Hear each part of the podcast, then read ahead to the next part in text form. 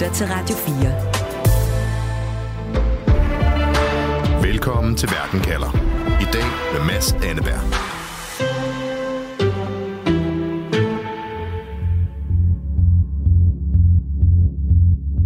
Altså, jeg føler mig utryg, fordi de står og peger med deres gevær på mig ret ofte. Det er ikke normalt. Jeg har været i Afghanistan. Taliban har kidnappet mig engang. Jeg er blevet pisket af Taliban.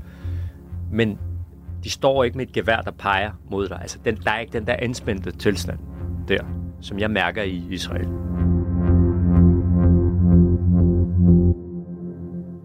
Najib Kaya, velkommen til.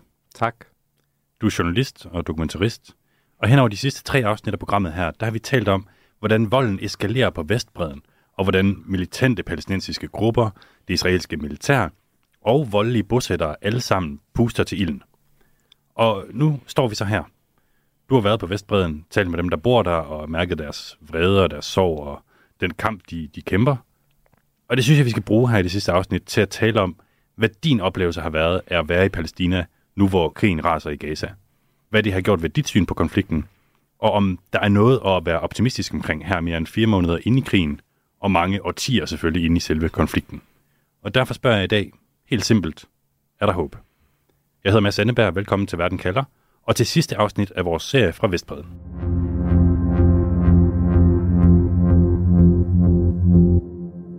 Najib, hvordan vil du beskrive livet på Vestbreden for os? Det er ikke så enkelt at forklare, hvordan livet er på Vestbreden, fordi det kommer meget an på, hvem man er og hvor man bor. Der er stor forskel på byerne, og øh, i Ramallah for eksempel, der har du den lidt rigere bydel, hvor det er ligesom at være i en anden mellemøstlig hovedstad med dyre restauranter og barer, indbyggere, som render rundt med noget moderigtigt tøj. Men så har du et sted som Jenin, hvor der er noget, der ligner kamphandlinger hver uge, droneangreb, en undtagelsestilstand. Og så har du også den der tilstand af at være palæstinenser. Hvad vil det sige at være palæstinenser i et område, som er besat af et fremmed militær?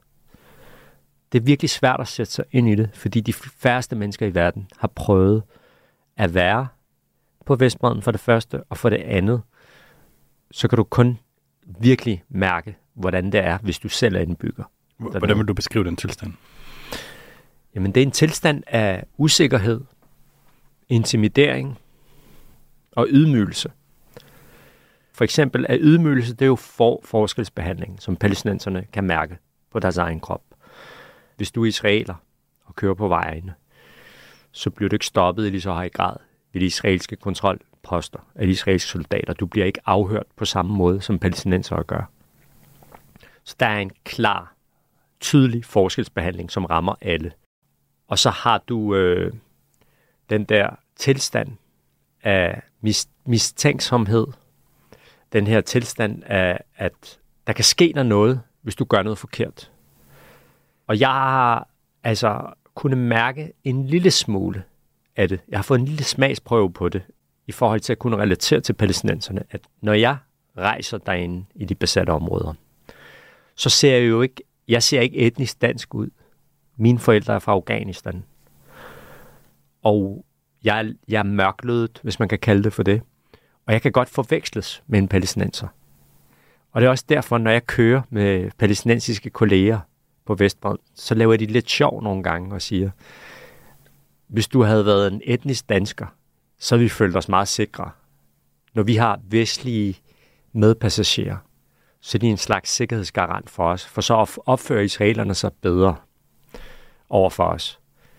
Men øh, dig kan vi ikke bruge til noget, for du ligner os. De tror, at du også er palæstinenser. Så du, du, du skal passe lige så meget på som os, i hvert fald i første omgang. Lad os lige prøve at høre et lille dagbogsklip, som du optog med dig selv ned på øh, Vestbreden. Når jeg kører i den her bil her, så føler jeg mig faktisk ikke så sikker, når jeg kører forbi de her israelske soldater. Og det skyldes, at øh, jeg har et udseende, der minder om en arabers. Så på den måde, så har jeg ikke den samme beskyttelse som, øh, som vestlige journalister. Det har jeg ikke umiddelbart. Det får jeg måske, hvis de stopper os og tjekker mit pas og mit pressekort. Men inden de gør det, og hvis de ikke kommer til at gøre det, så er jeg lige så udsat, føler jeg selv, som de lokale palæstinenser i området. Ja, så Najib, du er inde på det her med, at du har fået en forsmag på den virkelighed, palæstinenserne lever under på Vestbreden, fordi du dybest set ved første øjekast kan forveksles med en palæstinenser. Hvordan mærker du det helt konkret? Helt konkret, der mærker jeg det, altså ikke skal det siges fra alle israelske soldater side. Og det skal også siges, jeg har også hørt fra hvide kolleger, at, at, at de har oplevet en hårdhændet behandling fra israelske soldaters side. Men øh, jeg mærker det for eksempel allerede ved grænsen, når jeg skal rejse ind, at der er et meget mere kritisk blik på mig, øh, hvor jeg skal skrive mine forfædres navne.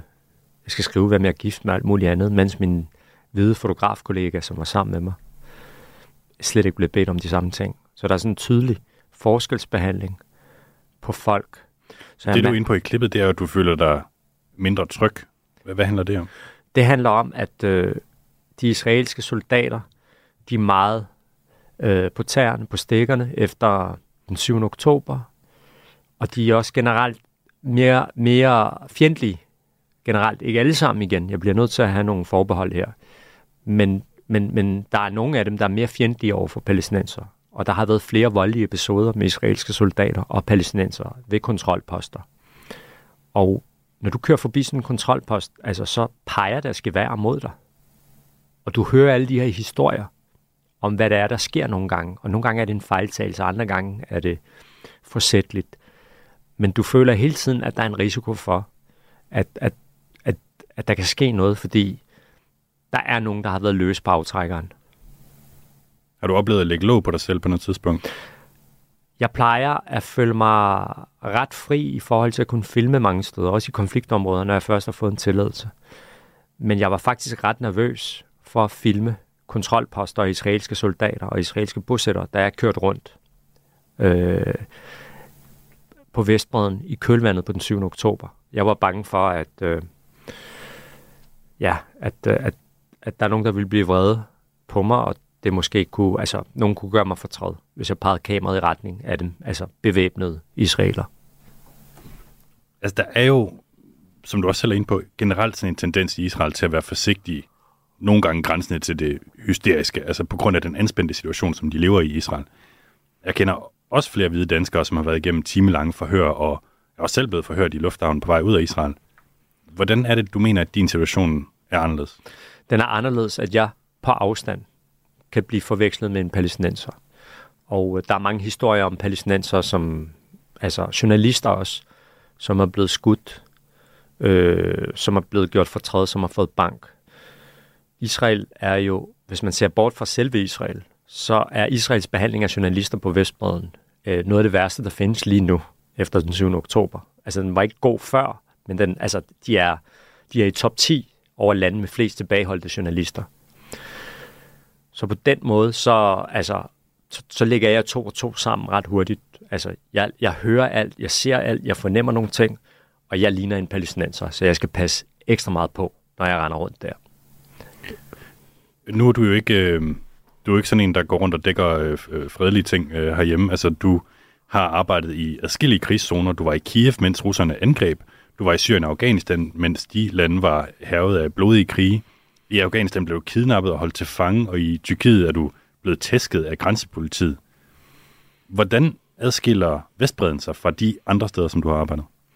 Når jeg rejser rundt i konfliktområder, så er der nogle steder, hvor jeg føler mig beskyttet, fordi jeg har en officiel øh, titel som journalist, og det giver mig lov til at gøre nogle ting. Men at rejse rundt på Vestbreden, der føler jeg lidt, på grund af mit udseende, øh, og fordi at øh, der er den her tilstand, øh, usikre tilstand for især palæstinensiske journalister, at, at, at, jeg er, at jeg er lige så udsat, som når jeg har været i nogle diktaturer nogle gange. Altså, at jeg, jeg kan ikke regne med, at jeg er sikker. Kan du, kan du nævne en konkret episode, mens du er på Vestbreden, hvor du føler dig utryg på grund af noget? Jeg, har, altså, jeg føler mig utryg, fordi de står og peger med deres gevær på mig ret ofte. Det, det er ikke... Det er de israelske det er soldater? Ikke, ja, det er ikke normalt. Altså, når du kører forbi en bil, at der er et gevær, som altså sådan helt fra afstand af peger på dig. Der er sådan en slags beredskab hele tiden.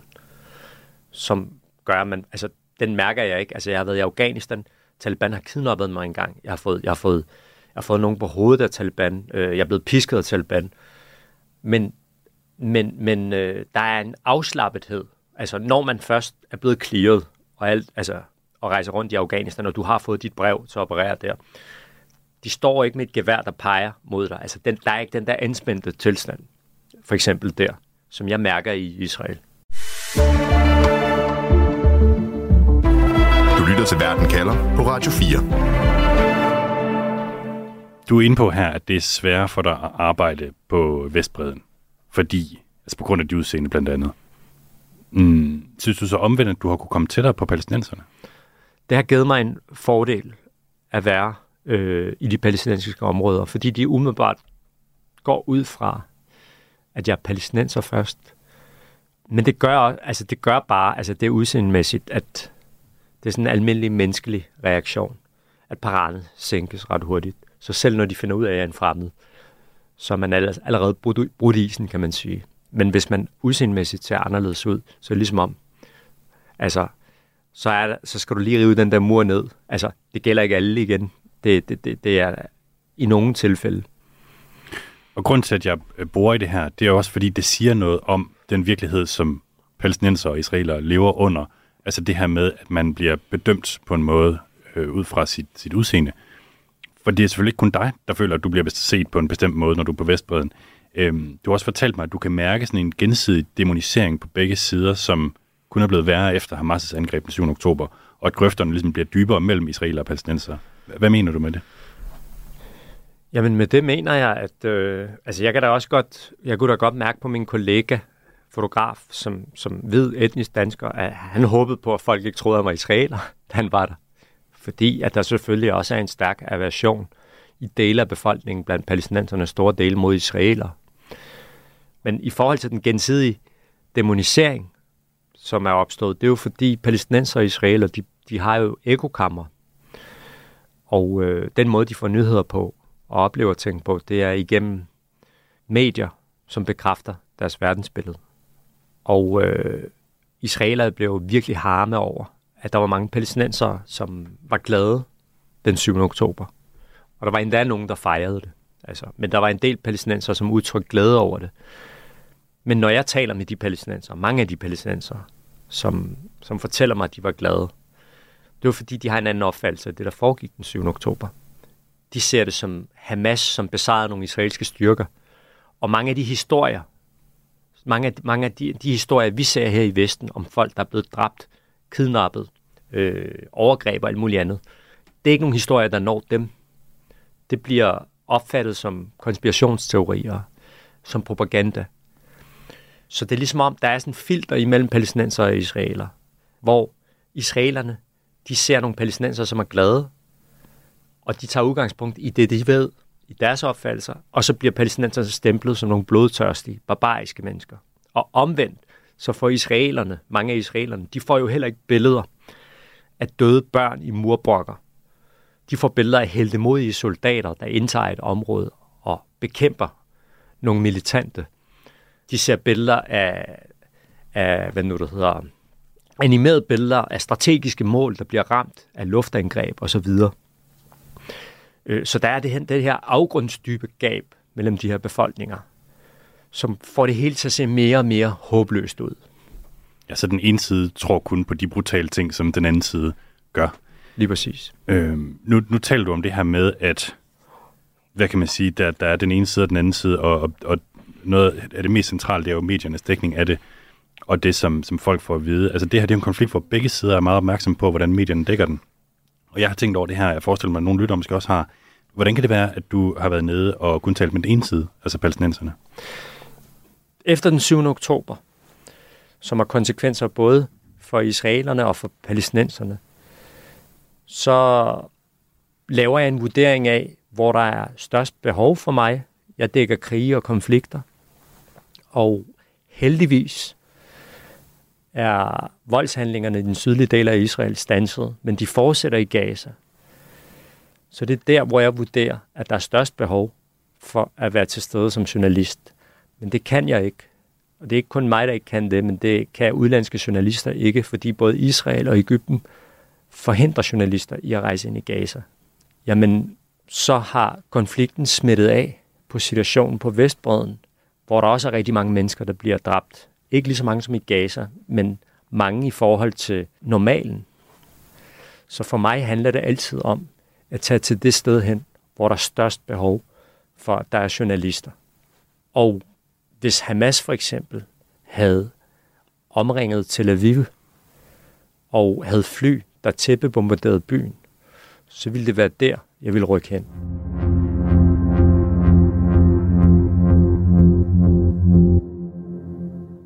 Najib Kaya, du er journalist og har for nylig været på Vestbreden. Af to omgange faktisk. Og du har talt med en lang række palæstinenser, og særligt øh, faktisk en masse fredsaktivister, som af dem, vi måske ikke hører så meget om her i Vesten, men som i det daglige prøver at sætte den palæstinensiske sag på landkortet ved hjælp af fredelige metoder. Lige nu er der det her enorme fokus på Israel og Palæstina, men absolut ingen enighed om, hvordan man løser den her årtier lange, bitre konflikt. Når du taler med palæstinenserne på Vestbreden, hvad er så deres bud på en løsning? Palæstinenserne på Vestbreden, de siger det meget simpelt. Israelerne skal trække sig ud, og de skal fjerne deres bosættelser i vores områder, og så give os vores uafhængighed. Øh, vi er et folk, som også elsker livet. Vi bliver fremstillet som nogen, som er ligeglade med livet, og vi bliver fremstillet som blodtørstige. Men dybest set vi vil bare gerne leve vores liv. Vi vil gerne have vores frihed. Men er der nogen, der har nogle andre bud, end bare, at Israel skal give os alt det, vi gerne vil have? Det andet bud, altså du, du, du hører palæstinenserne sige mange forskellige ting, men det, som palæstinenserne siger, det er jo, at bosættelserne gør det umuligt for dem at have en uafhængig stat. Så siger de palæstinenser, som er villige til at gå endnu længere, og der er ret mange af dem faktisk, jamen så annekter os, så gør Palæstina, altså de, de besatte områder, til en del af Israels territorium og giver os lige rettigheder. Og, og øh, øh hvad skal jeg sige, man, man, man, man får de palæstinensiske områder og Israel til at blive til en stat, en demokratisk stat. Men der er de israelske ledere jo bange for, at palæstinenserne stemmer får så meget vægt i deres samfund, at de på længere sigt ikke vil være en jødisk stat længere. Men hvis vi holder os til, til dem, du, du har talt med, altså er der så nogle af dem, som synes, det vil være en god løsning at have en stor stat med palæstinenser og israelere? Ja, øh, for eksempel talte jeg med Mahmoud Nawaja, som, som, som er frontfigur i BDS-bevægelsen, boykot og sanktionerer Israel-bevægelsen. Og han, øh, han fortalte mig, at han overhovedet ikke ville have et problem med at være en del af en enstatsløsning, så længe at, at der var demokratiske rettigheder og borgerrettigheder til alle. A democratic state. That's it. That's what, what's really needed. All people live in peace, in harmony, um, and we can live uh, side by side with together, really. Så du har faktisk fremtrædende palæstinensiske stemmer, som faktisk er villige til at leve side om side med israelerne, så længe de får deres rettigheder. Hvordan skulle det se ud i praksis, Najib? Altså en stor stat? Jamen, det ville være ligesom Danmark, altså. En stat, hvor alle har samme rettigheder. Altså, ja, det, det vil ikke være anderledes. Det, det er jo noget helt andet end det, som vestlige politikere taler om. Det er det. Øh, og, og grunden til, at de ikke vil tale om enstatsløsningen, det er jo fordi, at der er så stor politisk modvilje fra de israelske politikers side, at man, man, man ikke gider at tage det op, fordi det, man synes, det er håbløst overhovedet at have en dialog med dem om det. Det her, den her idé vil jo nærmest kræve, at alle israelere og alle palæstinenser kan lægge årtiers konflikt og mistro bag dem og starte på en frisk. Er, er det dit indtryk, at der er mange palæstinensere, der drømmer om den her store lykkelige stat sammen med Israel? Jeg tror, at øh, der er en del, der vil foretrække det frem for den nuværende situation. Altså hvis de kunne vælge selv, så ville de hellere have deres egen stat. Men hvis alternativet er det andet, så er de villige til at gå på kompromis. Det er mit indtryk af dem. De fleste palæstinenser, de vil bare gerne leve deres liv. Og om det er muligt, jamen 20 procent af den israelske befolkning, det er palæstinenser, og de lever side om side med dem. Og al erfaring viser, at jo tættere israelere og palæstinenser lever sammen, altså jo mere de arbejder med hinanden, jo mindre mistro er der imellem dem. Så det er på en måde det nuværende Israel, der er forbilledet for den her enstatsløsning?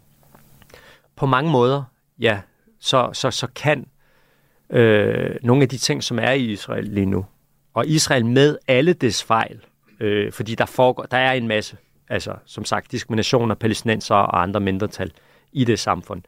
Men palæstinenserne har, øh, hvad skal jeg sige, repræsentanter i øh, Knesset, i det israelske parlament, og, og de har tv-værter, og der er fodboldspillere, som har palæstinensisk baggrund på det israelske landshold. Øh, så, så, så i selve Israel er der, øh, er der beviser på, at det kan lade sig gøre. Men man kan sige, uanset om det er en stat eller to stater, eller whatever, mange stater, så den her idé om, at israeler og palæstinenser skulle kunne leve fredeligt side om side, jeg synes, det går lidt imod noget af det, som du har fortalt mig fra din tur til Vestbreden. For eksempel så, så siger du, at mange palæstinenser altså, får mindre og mindre lyst til at tage afstand fra Hamas øh, og det terrorangreb, de udførte mod Israel, jo mere Gaza bliver bombet. Altså, det lyder ikke som, som noget, der leder mod en, en fredelig sameksistens. Nej, det gør det ikke. Men man kan kalde det for, altså, hvad skal jeg sige, en momentan tilstand lige nu. Og den kan jo vare i et år eller to. Men folk er i effekt over de ting, der er sket, både israeler og palæstinenser. Og jo længere afstand der er til det tidsmæssigt, jo mere, hvad skal jeg sige, reflekteret og velovervejet bliver folk. Du lytter til Verden kalder på Radio 4. Det her er fjerde og sidste afsnit i vores serie fra Vestbreden. Du har været der, Najib Kaya, og talt med nogle af de palæstinenser, som endnu ikke fuldstændig har mistet håbet, som stadig tror på, at de kan påvirke deres situation med, med fredelige midler. Eller hvad, Najib? Fordi nu har krigen jo varet i fire måneder, og konflikten har varet i årtier. Er de mennesker, du har talt med, optimistiske omkring, hvad der vil ske i fremtiden?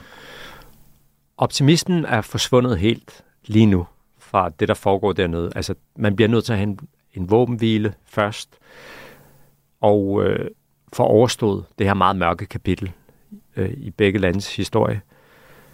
Så kan man begynde at kigge fremad. Så lige nu, der handler det bare om at kigge altså over mod det næste mål, det tætteste mål, øh, fred. Og så, når man har fået det, så kan man kigge længere og så kigge på en fredsproces. Men det kræver, at det internationale samfund skrider ind, og det kræver, at den gensidige mistro, den ikke er der. Og det er også noget med at mærke hinandens smerte også. Det er man heller ikke god til, at man anerkender, at du som israeler også kan blive udsat for en ugerning, og omvendt, at du som palæstinenser kan blive udsat for en ugerning. Altså, at, at, at det er noget, som, altså, altså, der er blevet begået forbrydelser begge veje. Øh, jeg tror, at når man ikke anerkender hinandens smerte, så, så, så, så, bliver, så bliver det her dyb, altså det, den her kløft her, den bliver dybere hele tiden. Israel og Palæstina har lige nu hele verdens opmærksomhed. Der er mange mennesker rundt omkring i verden, som deler håbet om en fredelig løsning, men ingen stor enighed om, hvordan sådan en løsning skal se ud. Najib Kaya, du er journalist, og i den her serie er vi fulgt med dig til Vestbreden i et forsøg på at sætte nogle flere nuancer på konflikten og dem, der lever midt i den. Og hvis vi skal konkludere her til sidst, helt bredt set, Najib, er der håb? Der er håb, fordi at løsningen, i hvert fald i, i, i forhold til, hvad palæstinenserne fortæller mig, den er enkel. Øh, hvis der er nogen, som er modne nok, fortæller palæstinenserne til det, så, så, så vil de presse parterne til at sætte sig ned og begynde at forhandle. Og jeg klynger mig til det håb også. Jeg håber på, at nogle af de her forfærdelige ting, som er sket, og fortsætter med at ske i Gaza lige nu, at, at, at, at, at, at de vil føre noget godt med sig. At der er nogen, der vil tænke, nu bliver vi altså nødt til at gøre noget. Vi, vi, kan, ikke, vi, kan, ikke, vi kan ikke have en gentagelse af de ting, der foregår. Så det, der er et håb, men det er et lille håb, vil jeg sige. Det er ikke stort, det håb. Det virker lidt som om, at lige så snart der ikke er krig dernede, så kigger, folk, så kigger det internationale samfund den anden vej. Du lyder ikke selv super optimistisk. Nej, det er jeg ikke. Jeg, jeg er svært ved at tro på, at det, de, det politiske lederskab, vi har i verden lige nu, forskellige steder, at de er modne nok til at gøre de rigtige ting. Det er måske heller ikke alle historier, der behøver at slutte med en øh, positiv, håbefuld bemærkning til sidst. Så lad os slutte her, Najib Kaya. Tusind tak, fordi du vil dele din tur til Vestbreden med os. Selv tak, fordi jeg måtte komme. Du har lyttet til Verden kalder med mig, Mads Anneberg, og med Camilla Høj som redaktør. Najib Kajas rejse til Vestbreden er blevet til med støtte fra SISU, Civilsamfund i Udvikling. Det her var sidste afsnit i vores øh, serie for Vestbreden. Programmet er tilbage i sit vanlige format i næste uge. Husk, at vi sender fra mandag til torsdag på podcast og kl. 13 her på Radio 4. Du har lyttet til en podcast fra Radio 4. Find flere episoder i vores app, eller der, hvor du lytter til podcast.